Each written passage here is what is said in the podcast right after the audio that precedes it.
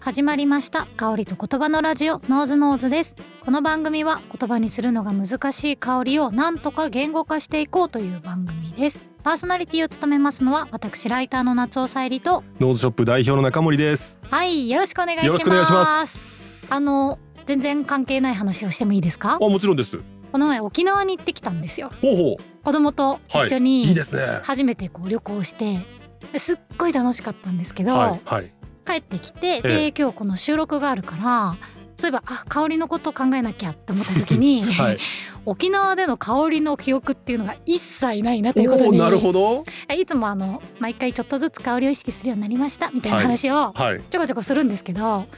気づいたら海の匂いだけは記憶あるんですね、うんやっぱ潮の匂いするとか言ったのではい。あるんですけどそれ以外の、まあ、飛行機も乗ったしバスも乗ったしホテル、えー食事の場所本当にいろんな場所があったはずなんですけど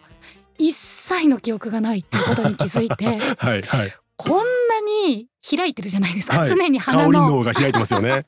香りはいつでもこうキャッチしてるはずなのに全く意識しないとこんなにも記憶に残らんもんなんかというのが逆にちょっと衝あー逆の気撃づき、なるほど。衝撃的でこんなに違うところに行っても何の記憶も残らんぐらいやっぱ花の優先度って低いんだなと思いうやー、そうです思いよましね。いや、その通りだと思います。もうあの子供のことを見るので、まあ、精一杯なので景色の記憶もやっぱあんまりないんですけど はい。そそのさらに花の記憶っていうのはこんなにもないもんなんだなというのをちょっとちょっと反省したという話をそうですよね。でもしたこ確とか本当にない意です識しないと普通は2%とか3%ぐらいしか放って、うんえっ、とソフトの世界を認識するのに使われないっていうふうに言われているのうで、ーん記憶残んないですよね。記憶普段は残んないんですこんなに食べ物も飲み物もいろんなものがあったはずなのにまあ何の情報も蓄積されてないもんだ な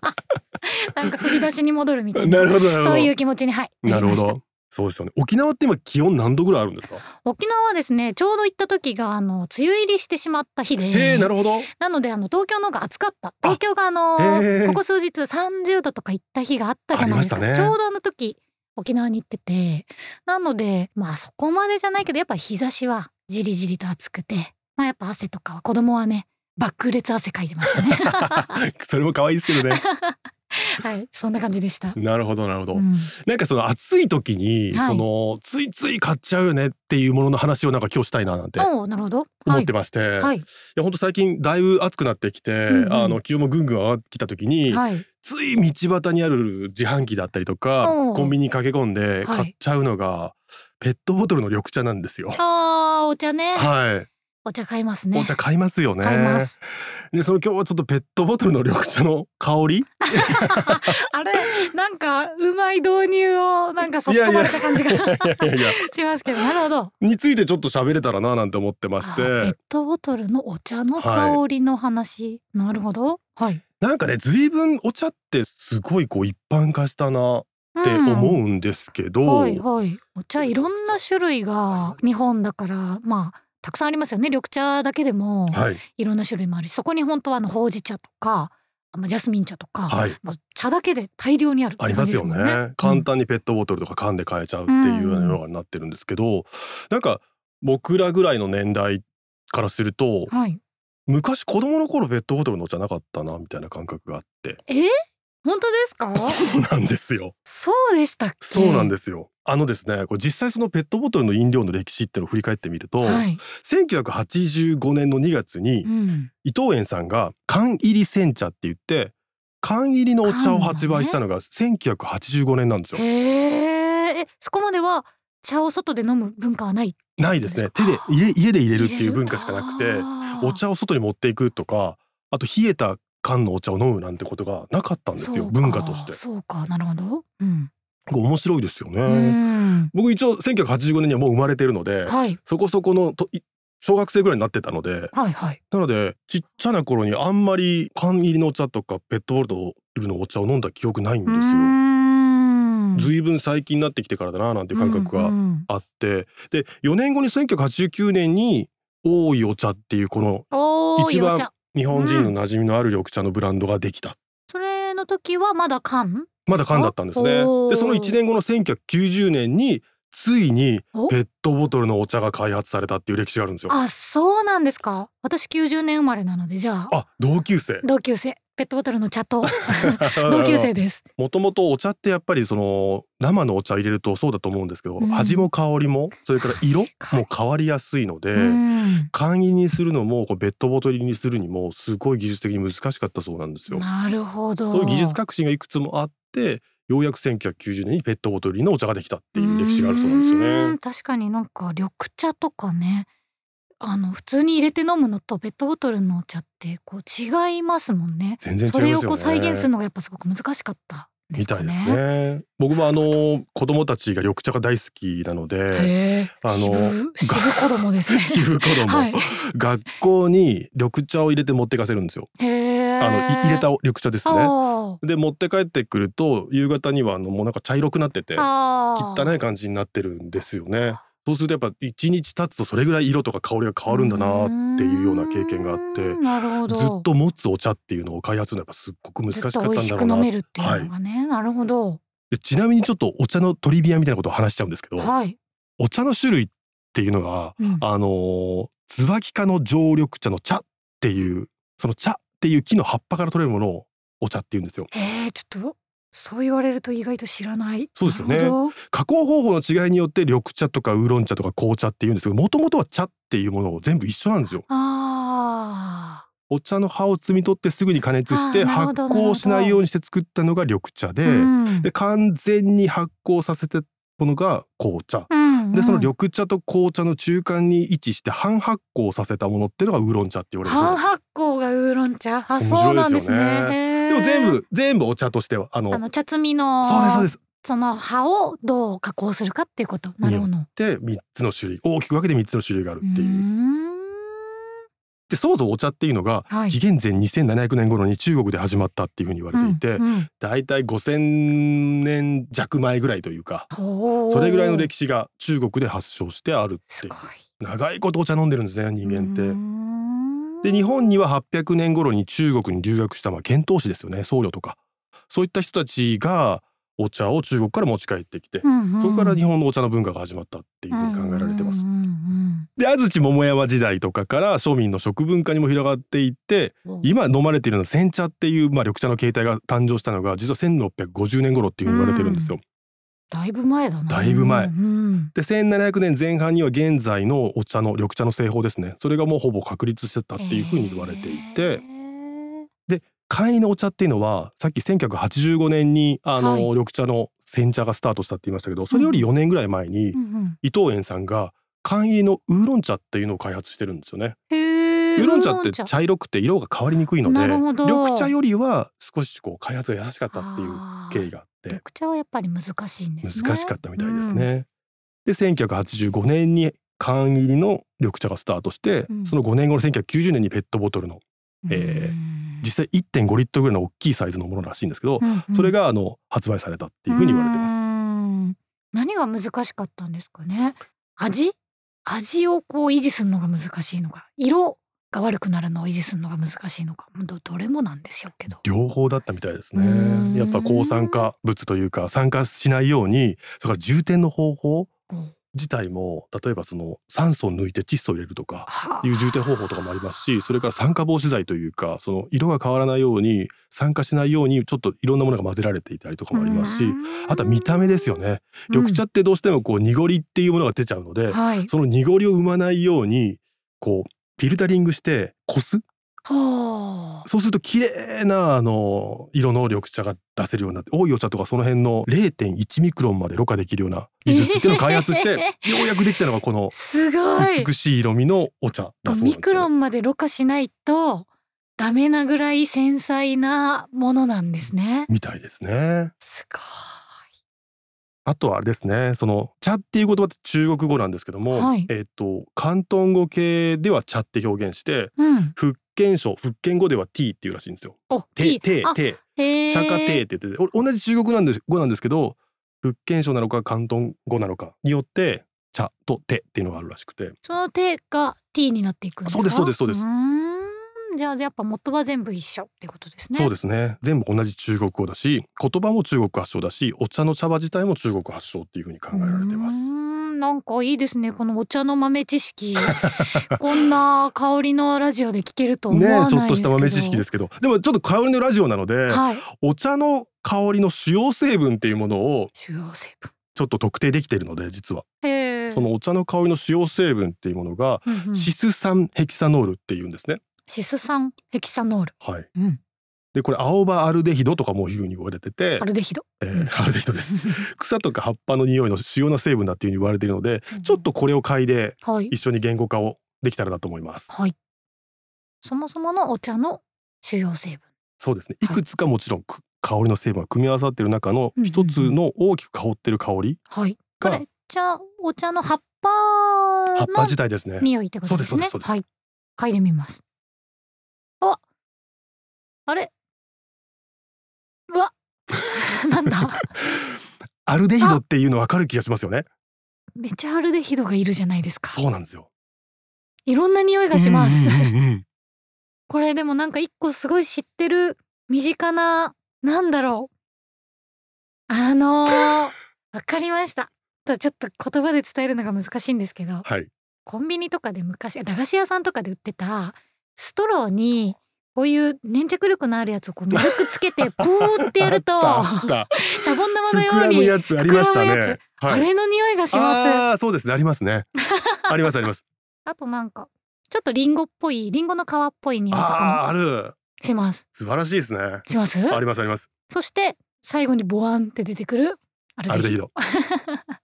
決してあのいい香りではないですよね、うんいいとか悪いとかっていうレベルじゃない気がします。うん本当にでも青い葉っぱをこうくしゃくしゃっとした時のこう手に残った香りとうんか、手に青い汁がついた時ってそいううそ感うじそうそうそうです。ね。生々しいこう香りですよね。うんある意味生き生きとしたというふうにも言えるかもししれませんけど、これがあの実はお茶の葉っぱに残ってる香りの主要成分であの緑茶からもこの香りってのは採取できるっていうふうに言われてますね。あのいわゆるグリーンノート香水で言うはといグリーンノートって言われるような葉っぱの香りの香りになります。なるほど。はいこれが主要成分。そうそうそう、はいここに、はいえっ、とビラジン類とかあとリナノールとかゲラニオールみたいなそのお花に含まれてる成分とかも入って、うんお茶の香りそのものっていうのは構成されてるっていうふうに考えられてまなすねる。ほど。でこんな感じでちょょっとお茶の歴史を簡単に説明したんですが、はい。じゃあですね今、うん飲料の中ではい。お茶ってやっぱりすごく売れている日本人にも非常にこう馴染みの深いものなんですけども、うんその緑茶のペットボトル無糖緑茶まああの砂糖が加わってないような緑茶の中ではい。ベスト4をうんうん嗅ぎ比べて、飲み比べておーそれらのペットボトル飲料緑茶飲料をうんどんな特徴があるのかっていうところをちょっとへー明らかにしてあ行ってみたいなコンビとニ。でたくさん売ってるあのいろんな種類のやつ。はい、まあ、鍵比べ、飲はみい比べをしてみる。以前あのチョコレートの回やりましたよね。あーやりましたね。チョコレートを食べてて嗅いではいはい言語化してみようっていうものの緑茶ペットボトルバージョン。ョン。これでもちょっと自信ないです ね。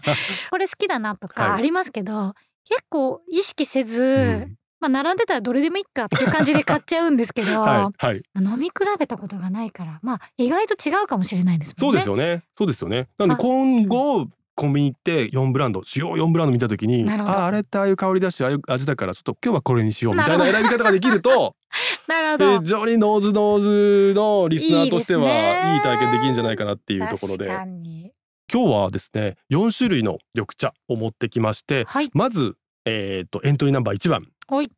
伊藤園さんの「多いお茶」おいお茶。うん。シェア第1位ですね1985年発売です、うーんえ今一位。今1位ですねまあいろんな調べ方があるので、はいどこどこを切り取るかによるんですけども、うんうんうんうん基本的にはあの一位1位だというふうに言われてますなるほど。それから2004年発売のサントリーさんのうん。伊右衛門うん。こちらはまあいいね、ある調べによるとシェア2位だそうですなるほど。そして、えー3番目エントリーナンバー3番で2007年発売日本コカ・コーラさんのですね「綾鷹うーん。そして最後エントリーナンバー4番の2000年発売キリンビバレッジさんの生茶生茶ね。以上の4選手をなるほど。ちょっと評価をしていきたいなと思っております。はい。やってみましょうか。まずはちょっと多いお茶から青いお茶から。行ってみましょまずあの色味見た目う。はい、はあの四種類今並んでるんですけど、はい一番クリアですね。クリアですね。綺麗です綺ね。麗。なんかキラキラとカピカですよねちょっと甘露甘露系のな甘露飴とかみたいな、はいはいはないんかはあいのテラーンとした感じがありますね確かにだツヤ感がすツごいヤですよ感がねすごい匂ってみますいやわからん 待ってくださいねこれはですねお茶の匂いがしまおす茶の匂いしますねちょっとこう比べてないのでお茶の匂いがするとしかちょっと言いようがないですね比確かにべ確たからに初めてあそうですねわかるかもしれない、まずはお茶の匂いっていうことではいこれはお茶の匂い、はいでもあんまり匂い自体に渋みはしないないですねどっちかっていうと水っぽい感じなんていうんですかね渋いとかっていうよりもすごいさらっと飲みやすい感じうんうのんうんうんうんお茶の匂いいやそうですねちょっと飲んでみますこれ飲んでみますかはい、ちょっと飲んでみますうんお茶 お茶の味がする絞り出したかのようおに茶だこれお茶ですねこれでも普段から多いお茶はすごいガブガブ飲めるっていうイメージがあるんあですよそうそうそうそ飲み比べたことないんですけどなんかさらっとしてて、うん苦味があんまりなくてまあこのクリアさにも出てるのかもしれないですけどゴクゴクゴクっといけちゃうお茶というイメージがあるありまうすい。やめちゃくちゃその通りだと思います僕もこれでもやっぱり一番スタンダードなお茶やっぱりそこれがスタンダードのなんていうかこれここから多いお茶さんからペットボトルの緑茶の歴史が始まってるので、うん、いわゆる北極星みたいな香りというおか味ですよかっこいいねこれこそがスタンダードというなるほどかこれがわかりペましッたトボトルの緑茶であるとこれがザ王道っなるほどっていうところでここれとどう違うのかっていうところそうでですねこれを基盤にして考えてみましょう次のか香りたち、はいあ香水じゃなくてごめんなさい次のお茶たちを評価していけばいいんじゃないかなと思いますはいわかりましたじゃあちょっともう早速はい行伊右衛門伊右衛門はっいてみましょうか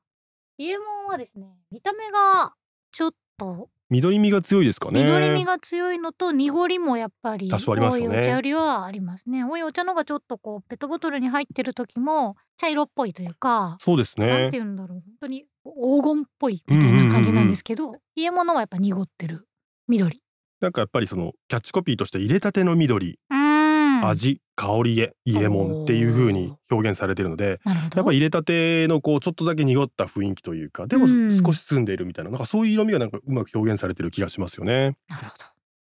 嗅いでみ嗅いでみまますしょうあ全然違う違いますねこれは全然違います違い違いますこれはその茶葉の渋みみたいなのがすごいありますさっきの多いお茶と比べるとなんて言ったらいいのかな京都感がありますああ 京都感ありますよね京都確かに感確かに確かになんかあんまりそのえー多いお茶にとっていいかどうか置いといてやっぱなんかこう本場感 はいは伊右い衛門の方が本場のところで入れた畳の上で飲むっていう感じがするんですけど確かに確か多いにお茶の方は馴染みのあるうんいつでも飲めるみたいな感じがすごいします。そうですよねなんかこうちょっとだけほうじ茶っぽさというかほうじ茶混ぜてないと思いますけどあーほうじ茶っぽい雰囲気というか街中で変わってくる京都とか歩いてるとなんかほうじ茶の香りがふわっとだけうん鼻に漂ってくるんですけどそういう雰囲気がなんとなくあるような気がしていて石畳とかそうそうそうそうなんかああそういう景色の感じがやっぱすごいしますね。京都の福寿園さん1790年創業のブランドがうーん広報支援というかそこのその始祖の方が福井伊右衛門さんっていうんですよねへーその方の名前を取って、えっと伊右衛門っていう風に名付けられているのうでーん非常にこう開発にも時間かけられて丁寧に作られている香りですじゃあちょっと飲んでみます。はいあこれはおー全然全違然違いうますね。これは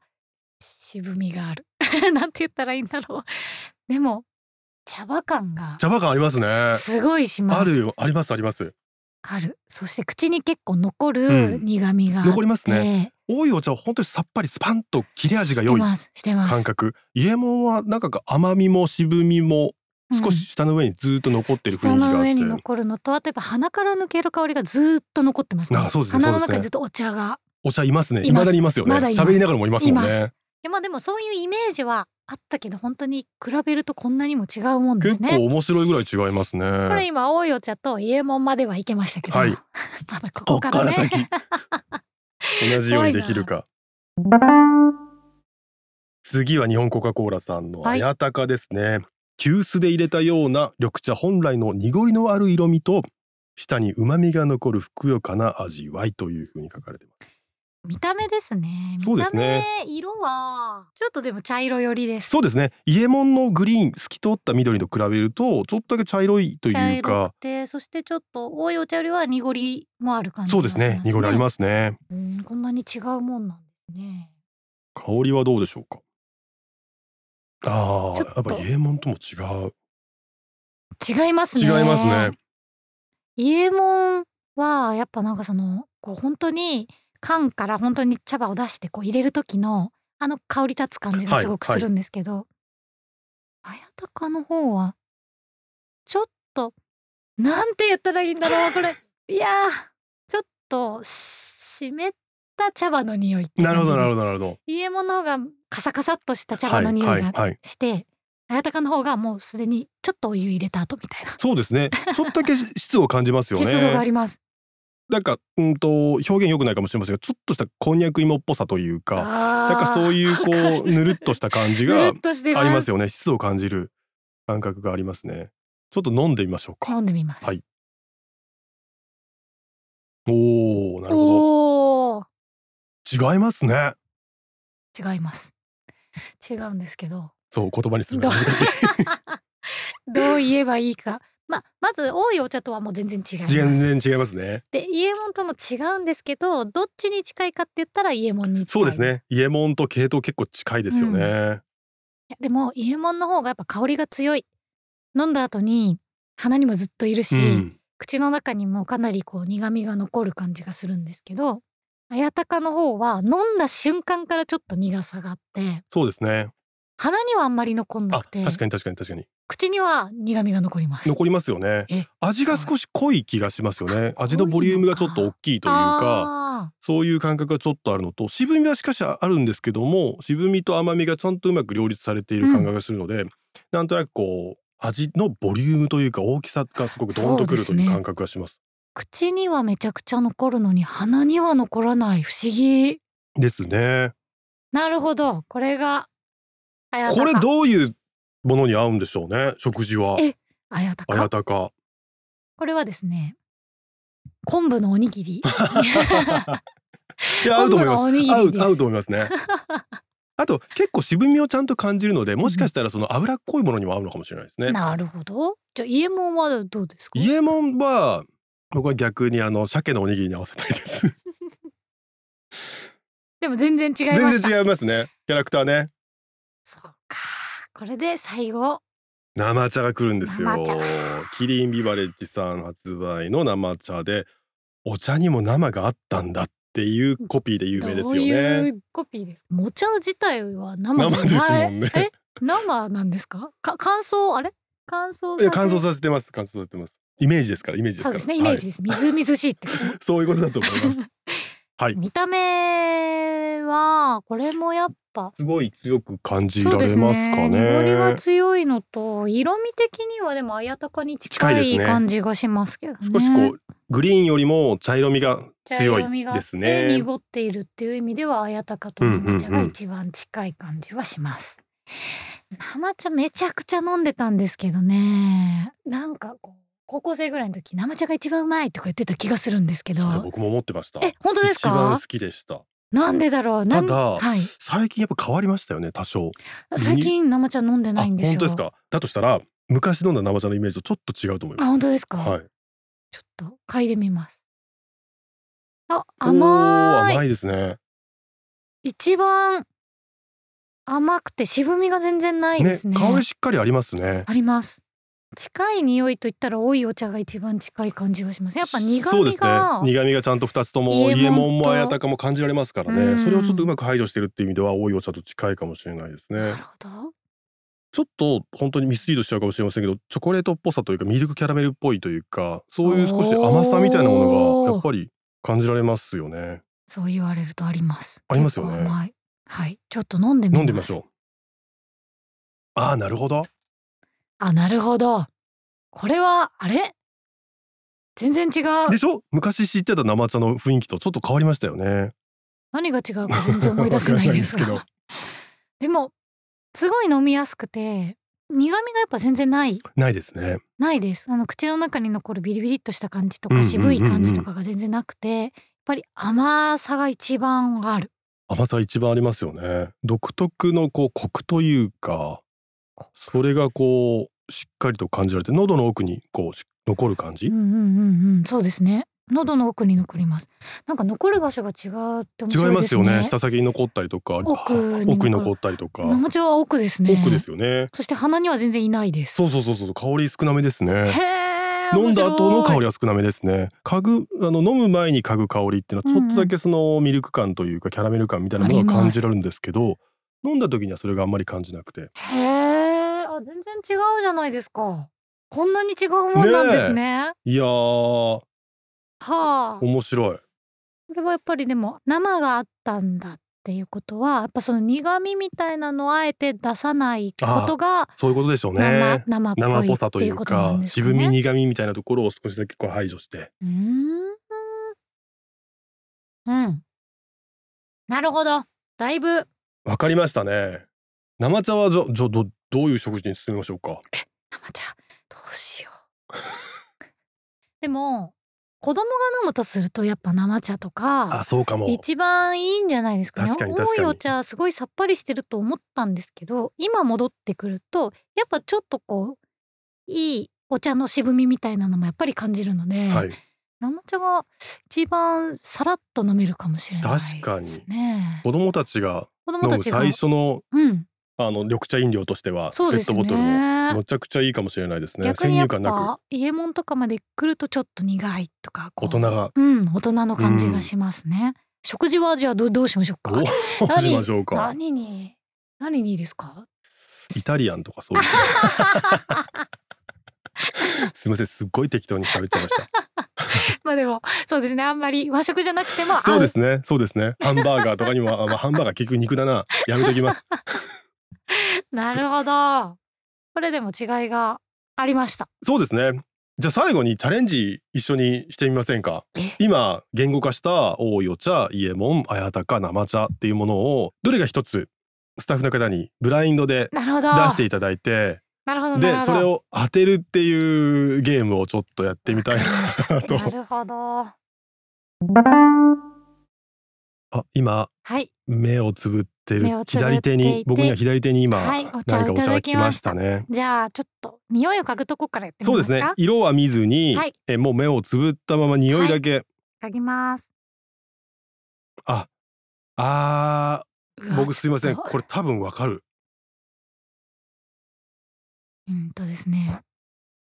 私はわかりません。 あ本当ですか嘘え、わかんない。えもちょうっとでも飲んでみていいですか？もちろんもちろん飲んでみます。あ、わかっわかりこましれた。わかりますねわかった。これははい。わかるじゃあせーので言いますか？せーので言いましょ間違えてたらウケるな。言いますね。いきます。せーのう生茶。おーいや ちょっと待ってくださいいや生茶正解でしたよかったーいやちょわかっとりますね。これわかるはあなるほどやったことないけど意外とわかるもわんですねかりましたねちゃんとそのチョコレートじゃないですけど甘み香りに甘みがあるし飲んだ後のその丸さあがりますよね一番やっぱあとの残る場所があまりにも違うのでそうそうそう喉の奥にちゃんとゆゆったりと残ってるなそうーそうでといすうね感覚なるほどいいけやるこれできたややっった嬉はしあいけましたねいや面白いい面白かったじゃあぜひ皆さんもご自宅でそうですねこの4銘柄を買ってやって言語化遊んでみてほしいですねちなみに中森さんどれが好きですかえっと僕は伊右衛門が好きでした私もですよ伊右ね衛門ですかね。伊右衛門多いお茶も結構好きなんですけど。おいお茶改めて飲んでみると美味しいですねややなっんかぱりザ王道なんかこう馴染みがある。 こうなんかいつでも飲める。なんか場所を選ばず、そうですね状況を選ばず。ちなみに伊藤園さんのホームページを見に行くと、はい多いお茶ってサイズによって味と香りちょっと変えてるらしいんですよ。あそうなんですか。はい、大きいものはちょっと時間が経ってゆっくり飲まなきゃいけないのであの少しこうすっきりめにしてたりとかへーこういう小さいろ今これ 600ml サイズなんですけどもはい 600ml サイズなんてのは一気にググッと飲んじゃうので、うん少しちょっと味を濃いめにしてたりとか。へーそういう実は微調整を違うんですねサイズによってされてて、そういうメーカーさんの小さな小さな工夫ってものが全てにこう丁寧に丁寧に作られてるんだなっていうのがいやー開発すごく難しいって聞きますから難しいですねね各社きっといろんな工夫とね甘みを出すにはどうしたらいいかそとうかなるそうそうそうそうほどいやすごい面白かったで面す白かったです ねでもなんかあれ香水の話っていつすんのみ たいな忘れてました 忘れてますよねお茶を飲めばいいあそうそうそうそう感じかと思ってましたけどそうなんですよねでも実はあの香水をメインにしたあのポッドキャストでして、 はい、ちょっと次あのまあ緑茶をテーマにした香水なんてものもいくつかあるんですけどもおー次回ちょっと香水を使ってまたその香りで遊ぶってことをしてみたいなと思っていて、緑茶をテーマにした香水なんですけどそこにいくつかレイヤリングすることによって新しい香りを作るっていう遊びがちょっとあありますのででその緑茶の香りを使って新しい緑茶フレーバーを作るっていうのを次回ぜひやってみたいなと思います。全然想像ついてないですけど楽しみにしてますぜひありがとうございましあたりがとうございます。ハッシュタグカタカナでノーズノーズとつけて SNS で投稿していただけますと私たちが見に行って励みにさせていただきます感想お待ちしておりますまた番組宛てのお便りも募集しております質問や感想リクエストなどぜひお送りいただければと思いますのでポッドキャストの概要欄のフォームをチェックしてみてください、えーまたまたぜひレビューもお願いいたします聞いてる皆さんがどんなことを考えているのかえーどんなことを感じたのかぜひ聞いてみたいのでレビューに書いてもらえるととても嬉しいですえー Spotify だと5段階の星の評価をつけることができます Apple Podcast では星とメッセージを書くことができますのでぜひチェックしてみてください、はいそれでは今日はこの辺りでさようなさようなら